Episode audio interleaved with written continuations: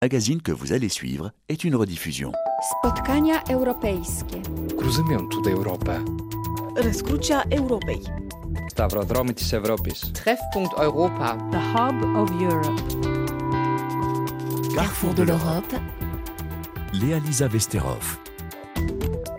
Bonjour et bienvenue au Carrefour de l'Europe consacré aujourd'hui à la justice internationale.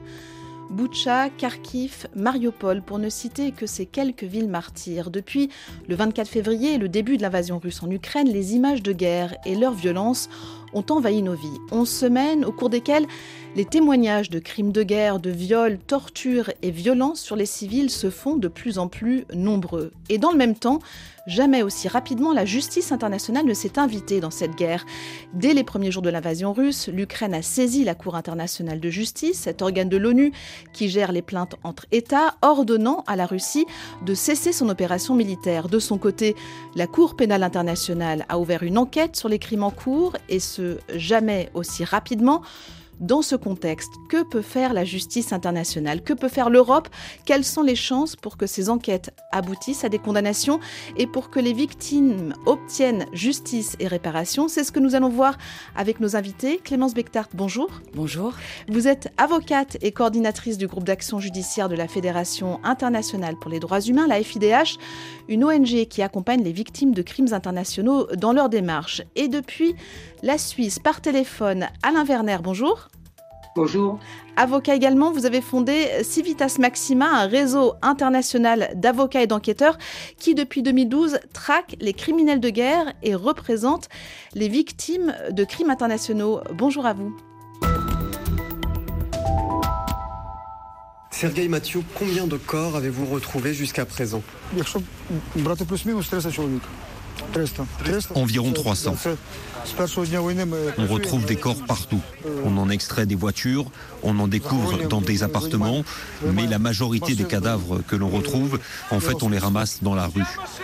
Ici, la mission des Russes était de tuer des civils. Des gens ont été abattus alors qu'ils ne faisaient que passer dans la rue, à pied ou sur leur vélo. Les Russes s'en foutent complètement. Ils tiraient sur tout le monde.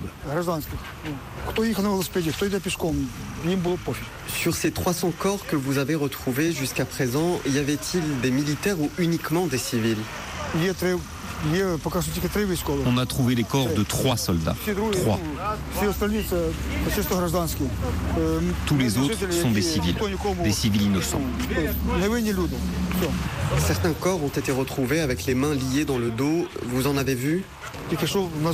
Sur les cinq corps retrouvés aujourd'hui, quatre avaient les mains entravées.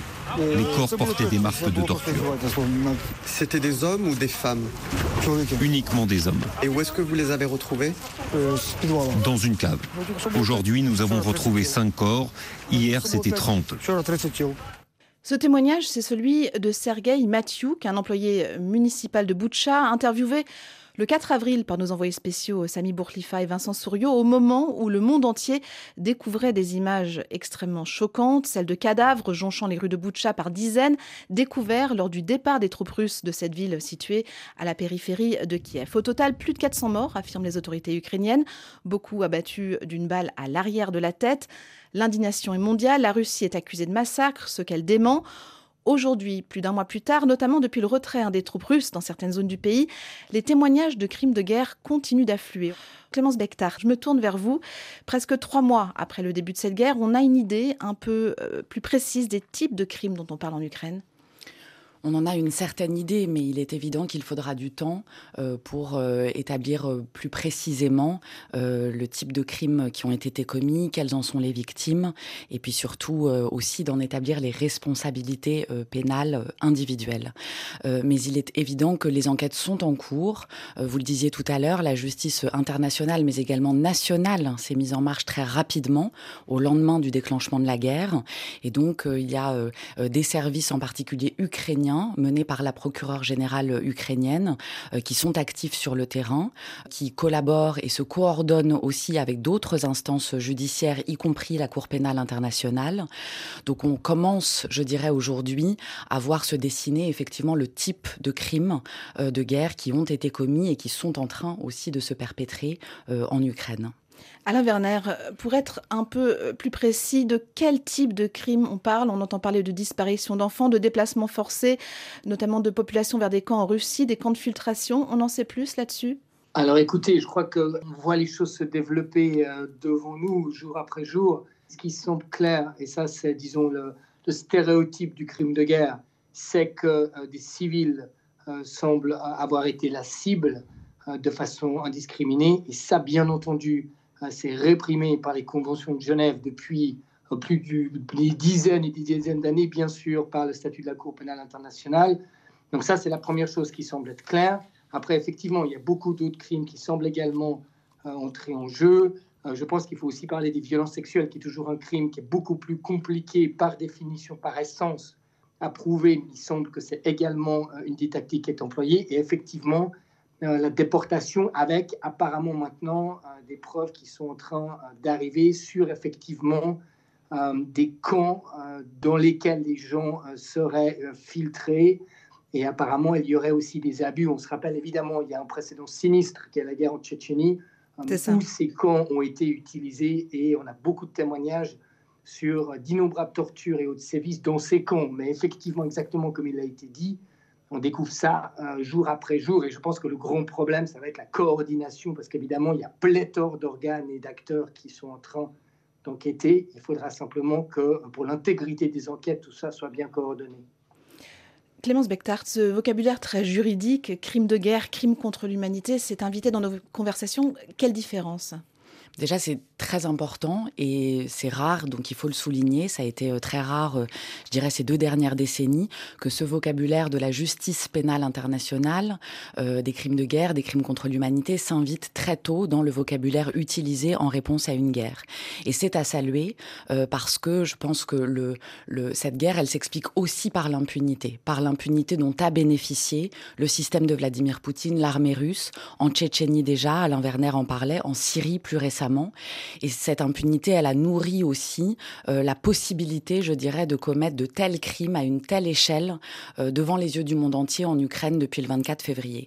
Donc ce qu'il faut espérer maintenant, c'est que euh, cet affichage que l'on constate depuis le déclenchement de la guerre, ce soutien en faveur d'une réponse judiciaire aux crimes commis par la Russie, eh bien, soit maintenu au long terme. c'est ça le, le danger que l'on voit aujourd'hui, c'est que cette volonté politique s'étiole au fil du temps. C'est ce qu'on a vu d'ailleurs sur le conflit syrien euh, et que euh, petit à petit, euh, à la faveur d'autres intérêts politiques, eh bien le soutien en faveur de la justice diminue et qu'on commence à davantage parler de dialogue, de paix, de réconciliation qui s'opposerait à la justice. On va y revenir au cours de cette émission, mais peut-être pour revenir dans le détail, Alain Werner, vous traquez les criminels de guerre partout sur la planète et vous avez notamment contribué à ce que des victimes de Charles Taylor et d'autres groupes armés au Libéria puissent obtenir justice. Comment est-ce qu'on établit des crimes de guerre ou des crimes contre l'humanité? Il faut faire vite alors écoutez, euh, moi j'aimerais revenir, euh, oui bien sûr, le plus vite possible. Et effectivement, c'est sans précédent d'avoir, euh, on n'a jamais vu que le bureau du procureur de la Cour pénale internationale, pendant le conflit, c'est ça qui est très rare, que pendant le conflit, vous ayez un procureur en chef qui se rende à Boucha immédiatement donc ça, c'est du jamais vu et effectivement, euh, le plus vite, euh, le mieux. Euh, la façon évidemment de prouver des crimes de guerre, une des façons, disons, classiques, bien sûr, c'est de parler aux victimes ou de recueillir des preuves sur des tueries, l'exhumation, etc. Il y a bien sûr d'autres moyens technologiques qui sont utilisés, notamment par des, aussi également des journalistes d'enquête, etc. Mais moi, j'aimerais revenir, parce que c'est très important ce qu'a dit Florence Bectarté, à mon avis, sur l'impunité qui quand même prévaut dans notre domaine, et c'est une espèce d'exception, une anomalie qu'on puisse maintenant euh, enquêter presque simultanément contre euh, un pays qui quand même est une grande puissance nucléaire, membre du Conseil de sécurité, c'est quand même assez invraisemblable. Mais comme il l'a été dit, c'est le résultat euh, d'une impunité. Vous avez dit que maintenant ça bouge donc devant la Cour pénale internationale, mais rappelons quand même que les enquêtes et que des gens en Ukraine depuis 2014 se plaignent et qu'il y a des plaintes qui ont été déposées depuis 2014 sur le Donbass, sur la Crimée, par rapport à l'Ukraine, 2008, 2008 quand même, sur la Géorgie, et que donc c'était complètement bloqué. 15 ans que les Géorgiens tentaient d'obtenir justice, il ne se hmm. passait rien. plus de 6-7 ans que les Ukrainiens essaient de la justice, il ne se passe rien. Et on voit une internationale maintenant d'acteurs ensemble qui sont en train de commettre des crimes de guerre. Il y a des gens qui ont combattu en Syrie ou des Syriens eux-mêmes qui viennent et qui sont avec les Russes en train de commettre des exactions. Il y a des Tchétchènes qui viennent. Et tout ça, c'est possible parce qu'il y a eu l'impunité sur la Tchétchénie, parce qu'il y a eu l'impunité euh, en grande partie euh, sur la Syrie. Et donc, c'est le résultat de toute cette impunité qui nous amène là. Et il faut maintenant que ce ne soit pas un effort politique uniquement pendant quelques années et qu'ensuite, comme c'est en train de se passer sur la Syrie, on l'oublie, mais qu'effectivement, ça change et qu'il euh, y a un signal fort que maintenant, pour une fois, ça suffit. Il faut juger ces crimes de guerre, même si ceux qui l'ont commis sont puissants politiquement. Mais quand vous dites impunité, vous dites finalement échec de la justice internationale. Euh, on a eu le tribunal de Nuremberg en 1947 qui a jugé les criminels nazis. À l'époque, l'idée c'était de dire plus jamais ça, il devait servir d'exemple. En 93 est créé pour la première fois depuis Nuremberg un autre tribunal spécial pour juger les crimes commis en ex-Yougoslavie, puis en 94 sur le Rwanda. Là aussi, euh, l'idée c'est que ça ne se reproduise pas. Euh, le fait qu'on assiste de nouveau à des crimes de masse comme on l'a vu en Syrie et maintenant en Ukraine, est-ce que ce n'est pas tout simplement l'échec de la justice internationale, Clémence Bechtart non, c'est évident. Euh, ce que l'on peut dire euh, aujourd'hui, c'est que ce qui était l'une des ambitions hein, de, cette justice pénale internationale, qui était de créer ce qu'on appelle des garanties de non-répétition des crimes, le plus jamais ça que vous évoquiez, euh, eh bien, cela a, échoué dans une grande mesure. Mais ce qu'il faut rappeler aussi, c'est que c'est un système qui reste en construction en réalité et qui est jeune, il faut le rappeler, et qui donc doit encore porter ses fruits, faire ses preuves. Et je dirais que la situation en Ukraine, elle est aujourd'hui un test euh, absolument fondamental pour l'avenir de la justice pénale internationale. Parce que je pense que personne, et en premier lieu les victimes ukrainiennes, ne comprendraient qu'après justement cette forte mobilisation à laquelle on assiste et dont on vient de parler en faveur de cette justice, eh bien rien ne se passe concrètement et que ça n'aboutisse pas euh, à des procès emblématiques, à des poursuites et au fait de rendre justice pour les victimes. Il y a aussi autre chose euh, qui est fondamentale pour créer les garanties de non-répétition, c'est que cette justice pénale internationale, elle doit démontrer qu'elle peut s'attaquer à des puissants. Parce que le sentiment d'impunité se nourrit du fait que de nombreux dirigeants pensent être à l'abri de cette justice pénale internationale. Et quand on voit l'histoire récente, c'est vrai dans une grande mesure. Euh, la justice euh, euh, pénale internationale s'est jusqu'à présent montrée assez sélective dans les poursuites lorsqu'on voit les procès qui se sont déroulés devant la Cour pénale internationale. Donc il est évident qu'aujourd'hui, de faire face à la Russie, au régime de Vladimir Poutine, à Vladimir Poutine lui-même, peut-être un jour, si des poursuites étaient enclenchées à son encontre, eh bien là, ce serait en effet un test grandeur nature euh, pour savoir si la justice euh, internationale peut effectivement s'attaquer euh, à des puissants et démontrer donc peut-être là une capacité à porter le plus jamais ça, qui était encore une fois l'une des ambitions premières de cette justice internationale. Pour juger les crimes de guerre, on l'a dit, il faut euh, des preuves solides. Depuis le début de la guerre, euh, des ONG ukrainiennes, mais aussi la procureure générale d'Ukraine sont partout dans le pays sur le terrain pour collecter euh, des preuves des crimes commis par l'armée russe et sans doute aussi par l'armée ukrainienne, mais en plus des experts sur le terrain depuis la guerre en Syrie. Les informations qu'on peut obtenir sur la toile sont devenues au moins aussi importantes que le travail sur le terrain. Les ONG ont donc dû s'adapter. À Berlin, depuis deux ans, Human Rights Watch a ainsi créé un bureau des investigations numérique, le Digital Investigation Lab. Déborah Berlioz a rencontré le directeur de ce lab à Berlin, Sam Duberlet.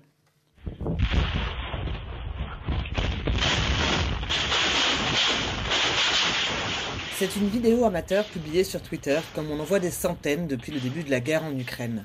La scène se passe à Kharkiv, et depuis la fenêtre d'un immeuble, on voit des bombes tomber sur un parking. C'est le genre d'image que Sam et son équipe passent au crible afin de vérifier si la scène se passe bien dans la ville de Kharkiv et de documenter au mieux ce qui se passe sur place. Ce que les vidéos et les photos nous donnent, euh, ce qu'on n'a pas eu avant, c'est vraiment on peut voir en temps réel ce qui se passe quelque part. Mais ce qu'on voit aussi euh, dans la guerre, euh, c'est que très rapidement on voit des vidéos, des photos qui sont pas de l'Ukraine, qui sont de, notre endroit géographiquement ou qui sont de notre temps. À l'ère numérique, la guerre des images est en effet tout aussi importante que la guerre sur le terrain. Les six enquêteurs du Digital Investigation Lab doivent donc avant tout vérifier la provenance de ces images, savoir quand et où elles ont été prises.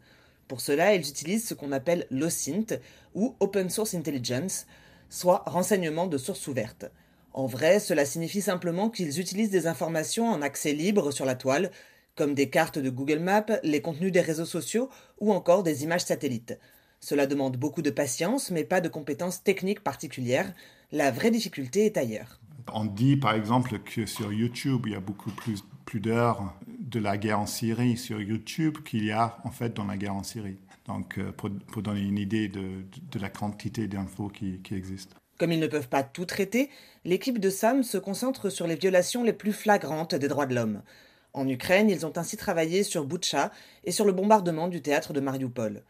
Leurs informations sont recoupées avec celles de leurs enquêteurs sur le terrain qui interrogent les témoins de la guerre. Ils ont également pu prouver l'utilisation de bombes à sous-munitions par les forces russes. Ces armes dispersent des petites bombes de manière aléatoire sur une large superficie. Très dangereuses pour les civils, elles sont normalement proscrites dans les conflits. Ils sont très, très petits en fait. Et quand ils s'explosent, euh, c'est pas des dégâts énormes. Quand on voit des morts, c'est pas des corps qui ont été explosés, si on veut. C'est vraiment des morts, euh, comme tirés par des, des balles. Quoi. Le lab a été créé en 2020, mais cela fait plus longtemps que Human Rights Watch travaille avec des cyber-enquêteurs. Le printemps arabe et la guerre en Syrie ont notamment montré l'utilité des sources numériques. On pourrait voir ce qui se passait à Alep sans que euh, on était obligé d'être sur place ou c'était trop dangereux. En même temps, on peut pas être partout. Et ce qui est aussi important, c'est que quand il y a des États euh, qui ne permettent pas que Human Rights Watch y va, on peut quand même garder un œil dessus. Aujourd'hui, l'équipe de SAM comporte six enquêteurs basés aux quatre coins du globe et elle ne cesse de gagner en importance. Human Rights Watch a collecté 700 clichés hein, pour le seul village de Boutcha, 1000 autres pour Kharkiv. Alain Werner, vous qui avez enquêté sur des crimes de guerre, est-ce qu'avec toutes ces données accessibles sur Internet, rassembler les preuves vous paraît euh, plus simple aujourd'hui que dans les années 90, par exemple, lorsqu'il s'agit d'enquêter sur les crimes commis au Libéria Oui, évidemment. Laissez-moi juste, parce que c'est très très intéressant votre témoignage, et là je pense qu'il faut mettre les choses en perspective, parce que c'est tout l'enjeu qu'on voit ici par rapport à l'Ukraine. Human Rights Watch, comme toutes les organisations non gouvernementales, ce ne sont pas des procureurs. Donc ce que ça veut dire, c'est que quelle que soit la qualité des preuves qu'ils obtiennent et qu'ils arrivent euh, à, à, collecter, eux ne pourront jamais poursuivre personne. D'accord? Parce que bien par définition, ce sont euh, des gens de la société civile et ce ne sont pas des procureurs.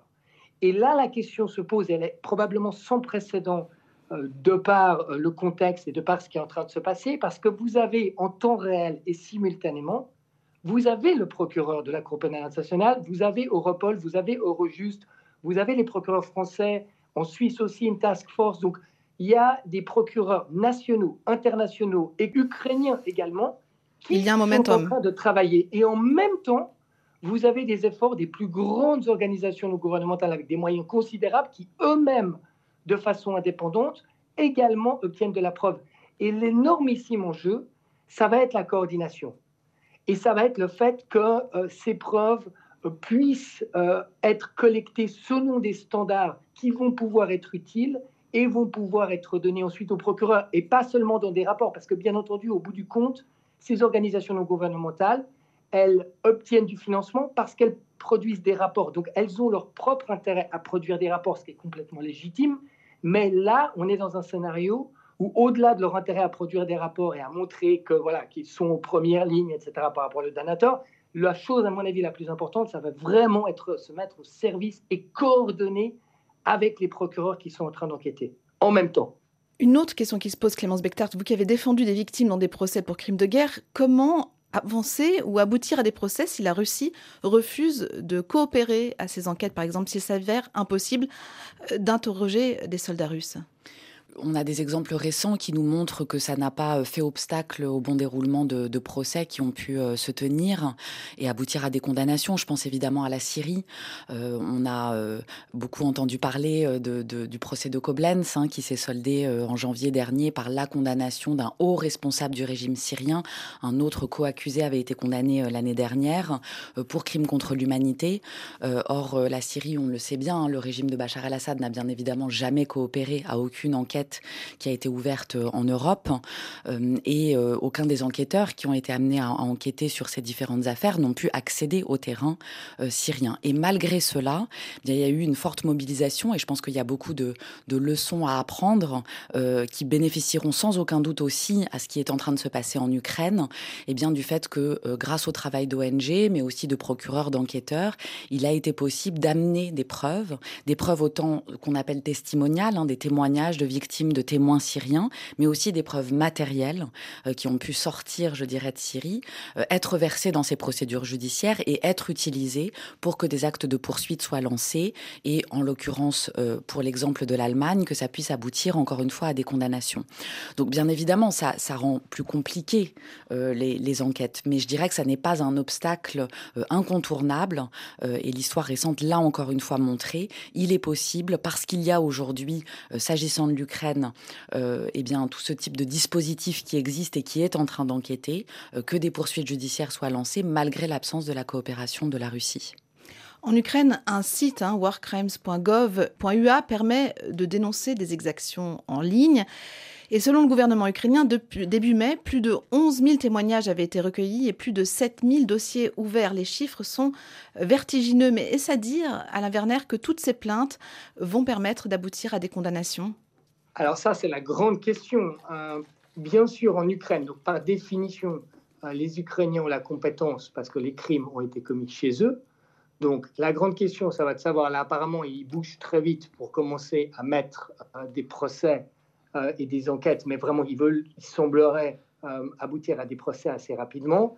Après, la question, ça va de savoir, c'est effectivement, à part hypothèse, s'ils ont un dossier pour crime de guerre contre un commandant X, est-ce que ce commandant X euh, peut être appréhendé Est-ce qu'il peut être arrêté en Ukraine parce qu'il était en train de commettre des exactions et ensuite être jugé en Ukraine? Je pense que ça va être fondamental pour la crédibilité des Ukrainiens de pas trop se précipiter et bien entendu euh, de faire des procédures qui respectent scrupuleusement euh, les droits de la défense et les droits euh, d'un accusé a priori russe de pouvoir avoir des avocats, de pouvoir confronter la preuve. Donc ça, ça va être le grand, grand défi, parce que ce qui serait une catastrophe, c'est qu'on se rende compte que finalement les Ukrainiens veulent à toute vitesse entamer des procédures qui ne respectent pas ensuite les standards internationaux. Donc ça, ça va être fondamental.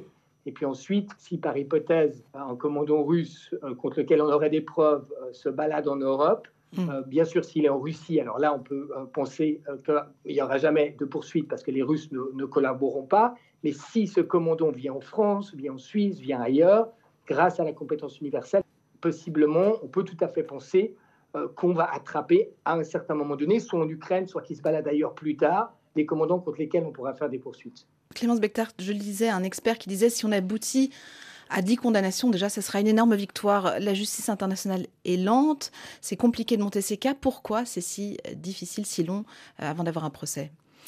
Alors d'abord, euh, ce, sera long et ça va devoir être long parce que la guerre est encore en train de se dérouler. Enfin, euh, la capacité de la justice à enquêter, poursuivre et juger en temps réel, mmh. elle est presque nulle. Et c'est normal, il faut avoir du recul euh, pour avoir du temps aussi pour analyser les preuves. On le voit bien, on a encore des révélations qui tombent tous les jours, de nouvelles informations sur les massacres qui sont en train de se perpétrer, les crimes de guerre qui sont en train de se perpétrer.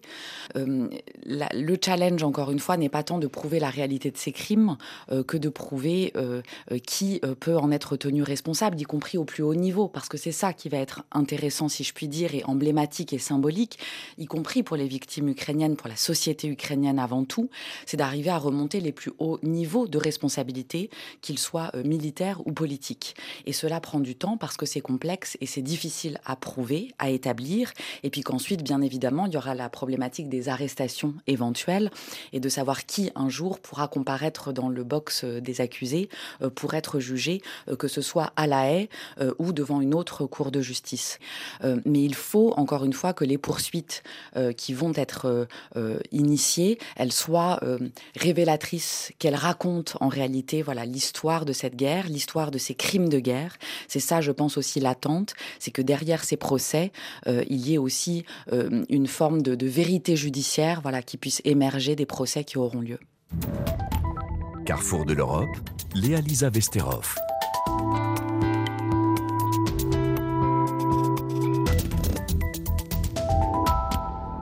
Carrefour de l'Europe se penche aujourd'hui sur l'utilité et la santé de la justice internationale. Peut-elle faire prévaloir le droit sur la violence et l'arbitraire? L'Europe peut-elle contribuer à ce que les crimes de guerre commis en Ukraine, mais aussi ailleurs dans le monde, soient jugés? Pour en parler avec nous, deux invités. Clémence Bechtart, avocate auprès de la Fédération internationale pour les droits humains, une ONG qui accompagne les victimes de crimes internationaux euh, dans leur démarche, et Alain Werner, directeur de Civitas Maxima, un réseau international d'avocats et d'enquêteurs spécialisés dans la défense de victimes de conflits armés. Alors on l'a dit, dès le début de l'invasion russe, hein, le président ukrainien Volodymyr Zelensky a fait appel à la justice pénale internationale et c'est sans précédent.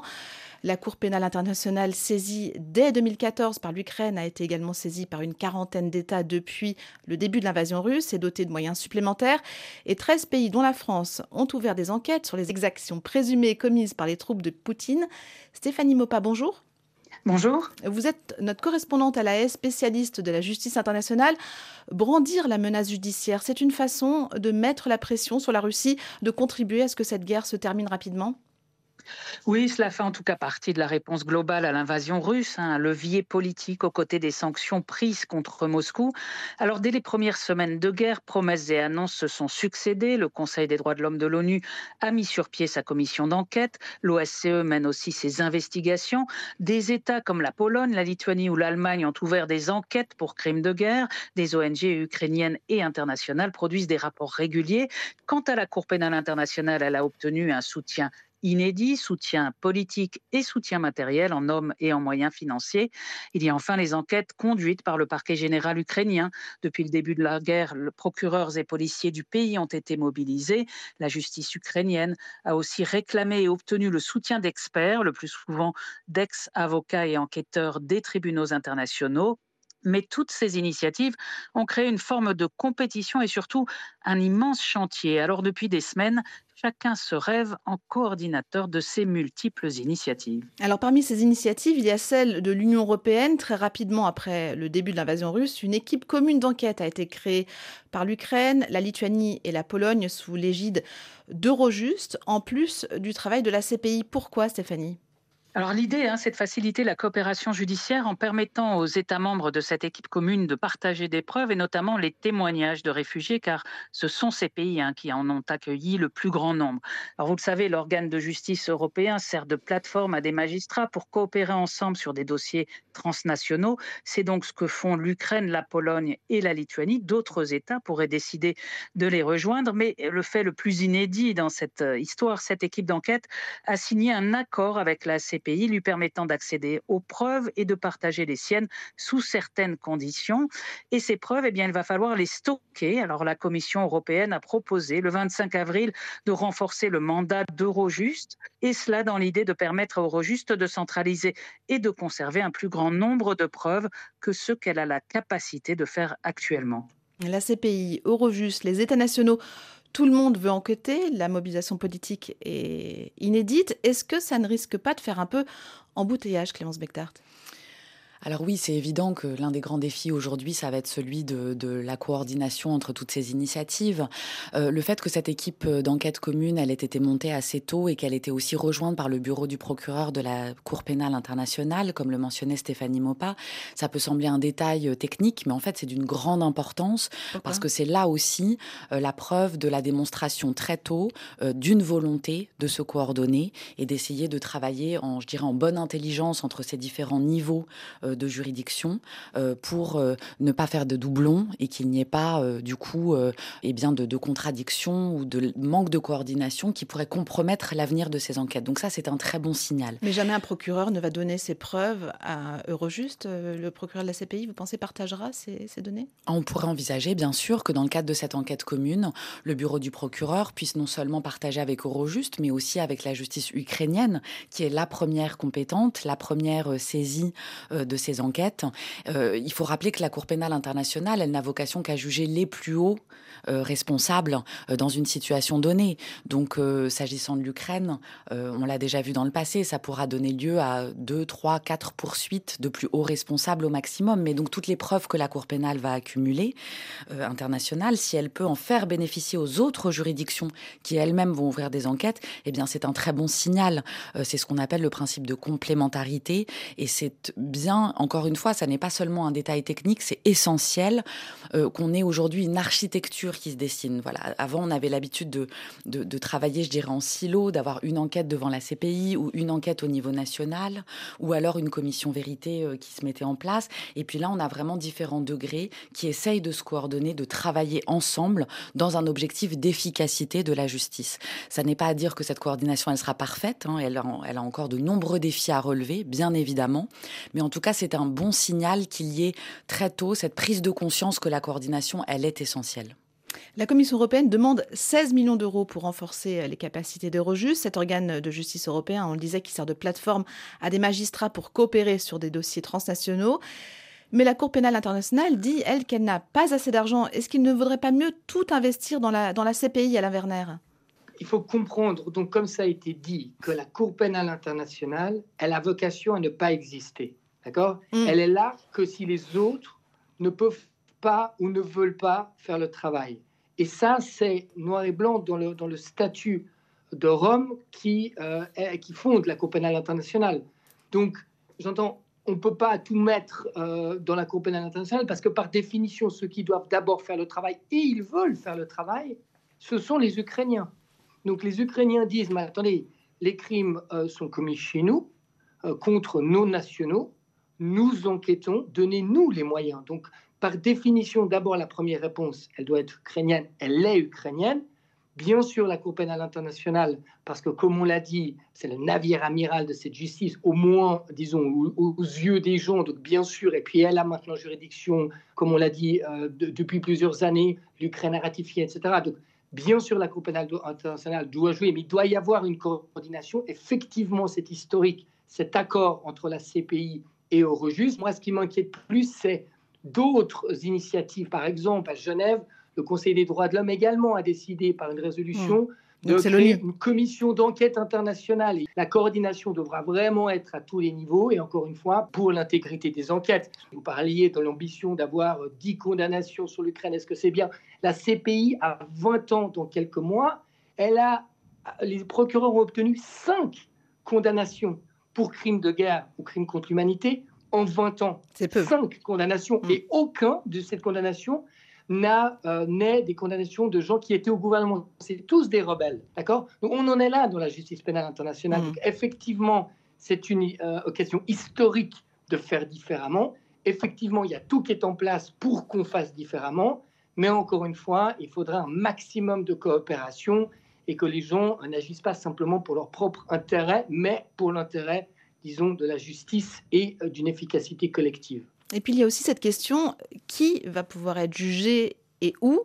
Euh, L'Ukraine aimerait la création d'un tribunal spécifique, mais la France, les États-Unis la Grande-Bretagne ne sont pas pour. Euh, qu'en pensez-vous, Clémence Bechtard la justice pénale internationale, elle souffre chroniquement d'un manque de moyens. Euh, les États rechignent euh, à abonder le budget de la Cour pénale internationale. Ça fait chaque année l'objet de débats euh, et de discussions très tendues avec une Cour pénale internationale qui n'arrive jamais à, avoir les ressources nécessaires pour accomplir pleinement son mandat.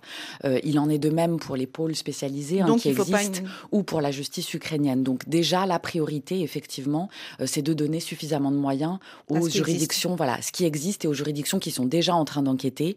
Euh, la création d'un nouveau tribunal, hein, et c'est ce que de nombreuses voix disent, risquerait de diluer euh, l'attribution de ces moyens euh, et donc d'avoir une multiplicité de juridictions qui toutes n'auraient pas les moyens nécessaires à accomplir leur mandat. C'est là le risque. Hum, côté ukrainien, il y a une volonté affichée, évidemment, de voir un jour Vladimir Poutine comparaître devant la justice. Seule la CPI pourrait lever son immunité pour le faire.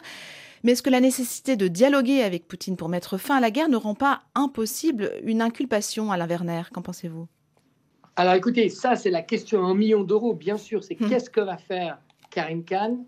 Quelle stratégie il va adopter? Est-ce qu'il va commencer à, construire des dossiers contre des commandants au milieu pour monter? Ce qu'il faut rappeler, ce qui est très important et les gens ne le comprennent pas forcément, c'est que euh, tous les crimes de guerre et les crimes contre l'humanité commis par hypothèse par des forces russes des commandants, euh, des, militaires euh, en Ukraine ne sont pas automatiquement imputables directement à Vladimir Poutine. Moi, j'étais avocat dans les équipes du procureur sur ce qui a été la première condamnation depuis Nuremberg d'un ancien chef d'État Charles Taylor, qui est assez intéressant parce qu'on est un peu dans le même scénario. Charles Taylor n'était pas dans le pays où les crimes avaient été commis, il était au Liberia, il était accusé d'avoir commis des crimes en Sierra Leone, donc un peu comme Vladimir Poutine, bien sûr, n'a pas ses deux pieds en Ukraine près des commandants qui, par hypothèse, commettent les crimes.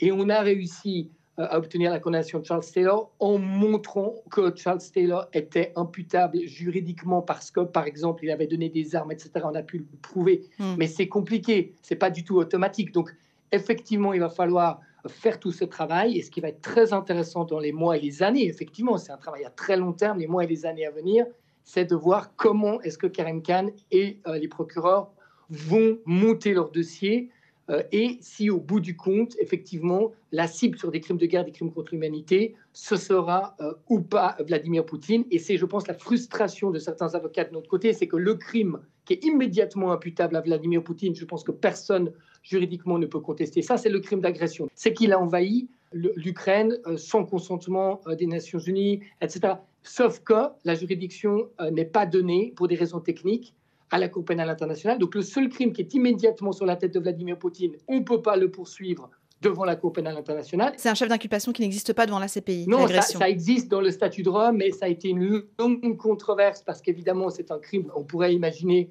de reprocher à beaucoup d'États occidentaux le crime d'agression. Donc c'est un crime qui est extrêmement chargé politiquement. Donc il a, il a donné lieu à des années et des années de négociations. Aujourd'hui, pour certains États, on peut poursuivre le crime euh, d'agression, mais pas pour Vladimir Poutine, parce que ça présupposerait l'accord des Russes et que évidemment ils ne le donneront pas. Donc c'est le sens de certains avocats qui appellent pour un tribunal ad hoc pour le crime d'agression. Euh, mais c'est pour ça, si vous voulez, cette frustration, c'est que le seul crime où il est directement imputable, on ne peut pas le poursuivre. Et les autres, ça va demander probablement effectivement des mois et des mois, si ce n'est des années d'enquête. Hum, la limite politique à nouveau. Euh, euh, une autre limite de la CPI, c'est qu'elle ne peut pas juger euh, des personnes par contumace. Alain Werner le disait. Est-ce qu'il faudrait pouvoir réformer ça, Clémence Bechtart, notamment pour espérer pouvoir comparaître des hauts gradés russes ou Vladimir Poutine c'est une question, comme beaucoup d'autres, hein, qui a fait l'objet d'intenses négociations euh, dans le cadre du statut de Rome. Hein. Et euh, c'est vrai qu'il y avait deux cultures juridiques qui s'affrontaient, je dirais, euh, pour simplifier les choses. un droit plus de common law, hein, anglo-saxon, dans lequel ces procès sont rarement possibles, les procès par défaut ou par contumace. Et puis un droit plutôt romano-germanique qui traditionnellement accepte cette possibilité.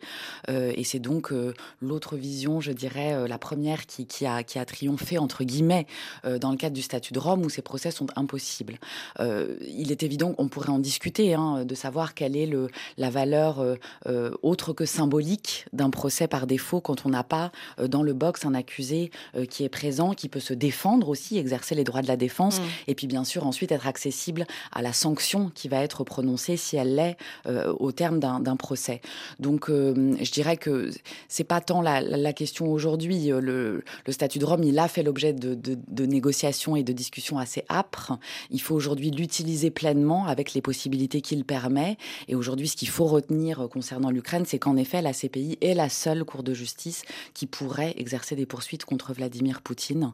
Euh, et ça, c'est quand même une très précieuse avancée hein, du statut de Rome qui n'a pas retenu l'immunité des chefs d'État en exercice. Alors justement, la Cour pénale internationale a été énormément critiquée, on l'a dit ces dernières années, pour être trop lente, trop coûteuse, euh, d'être très politisée en ayant essentiellement poursuivi euh, des chefs de guerre africains, même pas des dirigeants. Euh, est-ce que cette guerre en Ukraine, c'est l'occasion pour la CPI de montrer que les, les puissants européens peuvent aussi être inquiétés de regagner en légitimité, euh, Clémence Bechtart Oui, tout à fait. Je le disais tout à l'heure, ce sera un test majeur pour l'ensemble de la justice pénale internationale, mais aussi pour la Cour pénale internationale. Elle a là, je dirais, à la fois une occasion euh, en or, entre guillemets, parce que bénéficiant de ce soutien aujourd'hui euh, politique pour eh bien, avancer sur ses enquêtes et démontrer sa capacité à donner des résultats, je dirais, hein, donc des résultats, c'est-à-dire des poursuites très concrètement, qui pourraient mener un jour à des procès. Alors il est évident que le bilan aujourd'hui de la Cour pénale internationale, il est en soi très critiquable. Mais ce qu'il ne faut pas oublier, c'est que euh, cette Cour pénale internationale, euh, elle avance aussi avec le soutien des États, des États partis notamment au statut de Rome, et qu'elle a très souvent, elle s'est très souvent heurté euh, les procureurs précédents dans leur politique de poursuite aux obstacles qui ont été mis sur sa route par les États eux-mêmes. Hein. et je pense par exemple au rôle des États-Unis. On voit aujourd'hui l'administration Biden se féliciter de cette de l'ouverture de cette enquête devant la Cour pénale internationale. Mais il faut rappeler qu'encore l'année dernière, euh, l'ancienne procureure de la Cour pénale internationale était interdite de visa aux États-Unis parce qu'elle avait envisagé des poursuites euh, sur la situation en Afghanistan qui aurait pu inquiéter des militaires américains. Donc on le voit bien, il y a ce jeu de puissance autour de la Cour pénale internationale et de la justice pénale internationale qui constitue aussi un obstacle majeur. Donc l'Ukraine sera effectivement euh, un test, un test de la capacité pour cette Cour à répondre à des attentes qui sont souvent démesurées, mais qui sont aujourd'hui bien réelles de la part en premier lieu des victimes ukrainiennes.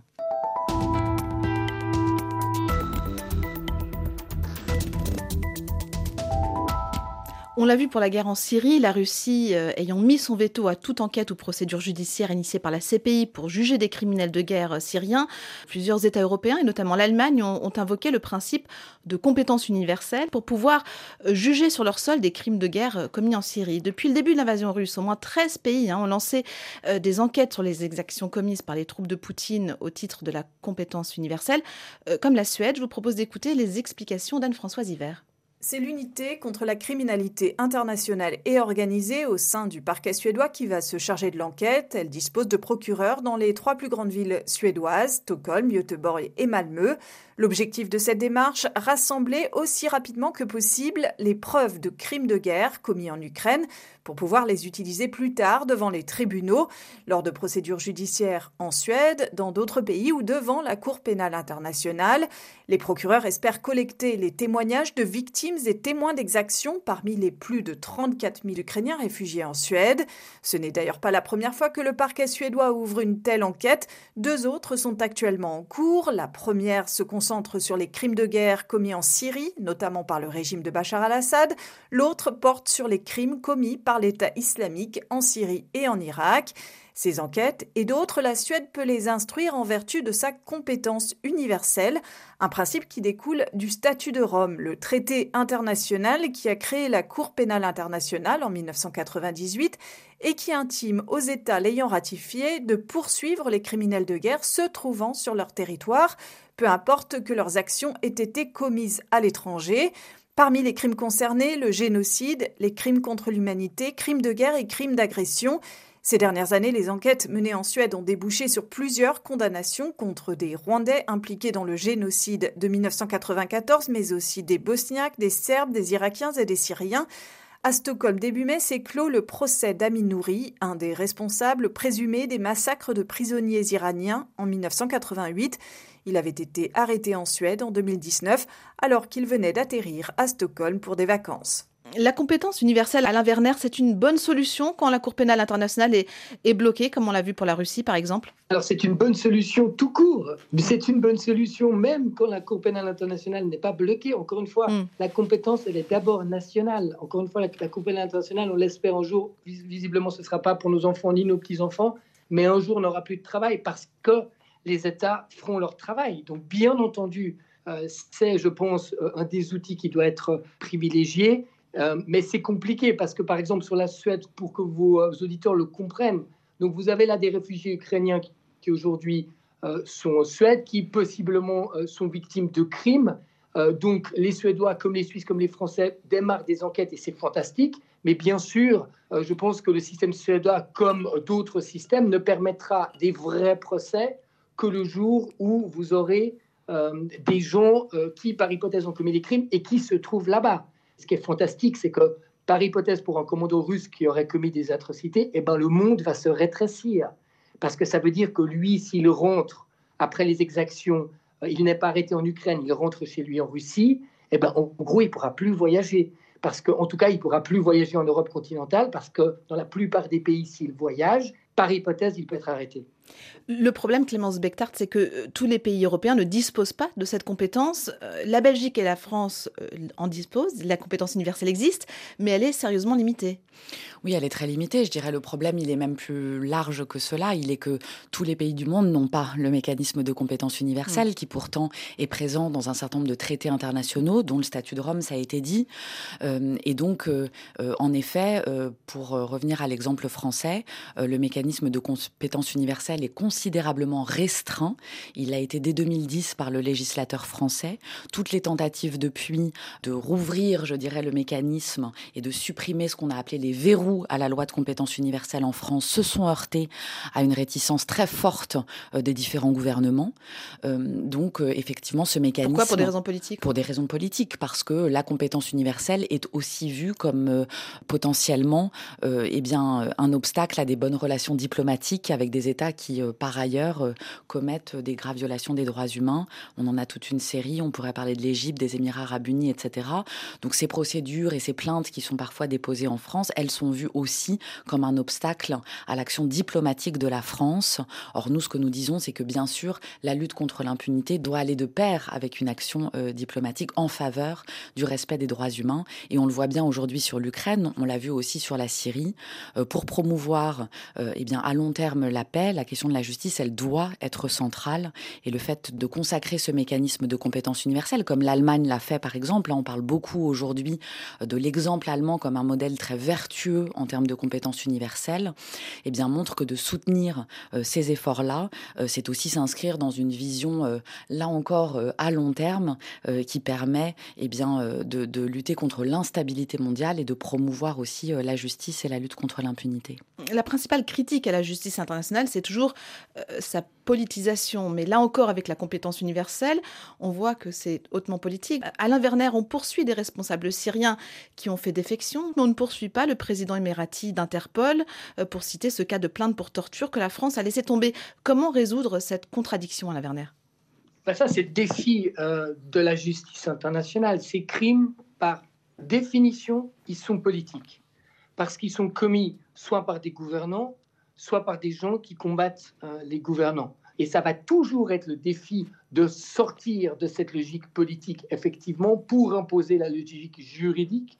Et quelle que soit la politique, ils doivent imposer, effectivement, non seulement contre des Rwandais ou des Syriens, mais contre toute personne qui est accusée de crimes internationaux. Ils doivent imposer euh, le droit. J'aimerais juste revenir sur une chose, parce que vous avez dit qu'effectivement, la Cour pénale internationale s'est attaquée à des gens euh, qui étaient des gouvernants et qui étaient, si vous voulez, euh, des forts dans le contexte géopolitique et qu'elle a perdu ses procès. Elle a jugé Laurent Gbagbo, mm. elle a perdu le procès Gbagbo, les procureurs, elle a essayé de juger les dirigeants kenyans, ça n'a même pas été euh, jusqu'au procès, elle a essayé de juger Jean-Pierre Bemba qui avait quand même des grandes responsabilités et elle a perdu ce procès. Donc c'est ça le problème. Il faut gagner les procès autant que possible aussi contre les forts. Et effectivement, le défi va toujours être d'essayer de sortir de cette politisation qui sera toujours présente quand on parle de ces crimes.